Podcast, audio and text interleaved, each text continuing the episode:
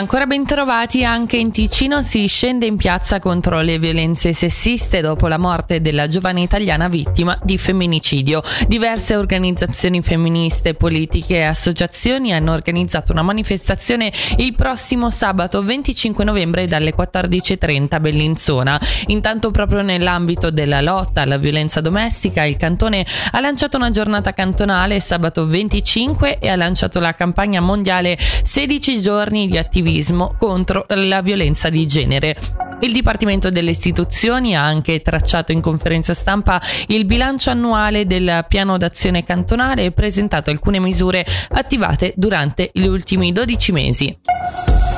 La discussione e l'approvazione dei conti preventivi 2024 del Canton Ticino slitta all'anno prossimo. Lo ha deciso poco fa la Commissione della gestione che rimanda la discussione in Parlamento a gennaio o febbraio e non come di consueto a dicembre. I commissari sono infatti ancora in attesa di risposte da parte del governo alle molte domande poste.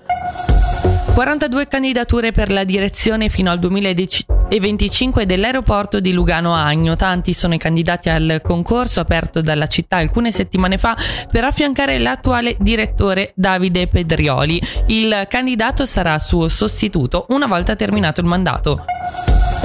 Le stazioni sciistiche di Campra e Campo sorridono. Il legislativo di Blegno, di Blegno ha infatti votato ieri all'unanimità e senza discussione l'aggiornamento del preventivo 2023 nel quale figura un'entrata fiscale di 465 mila franchi non prevista che consente di elargire un aiuto straordinario ai due comprensori invernali. Lo riporta la regione.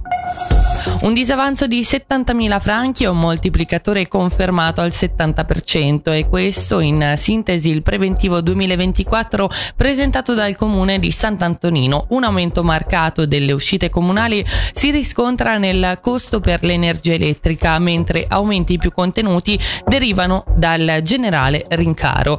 Nell'esercizio 2024 viene anche ricordato che il comune prende diretto controllo dell'azienda acqua potabile. Il preventivo sarà discusso dal Consiglio nella seduta del 18 dicembre.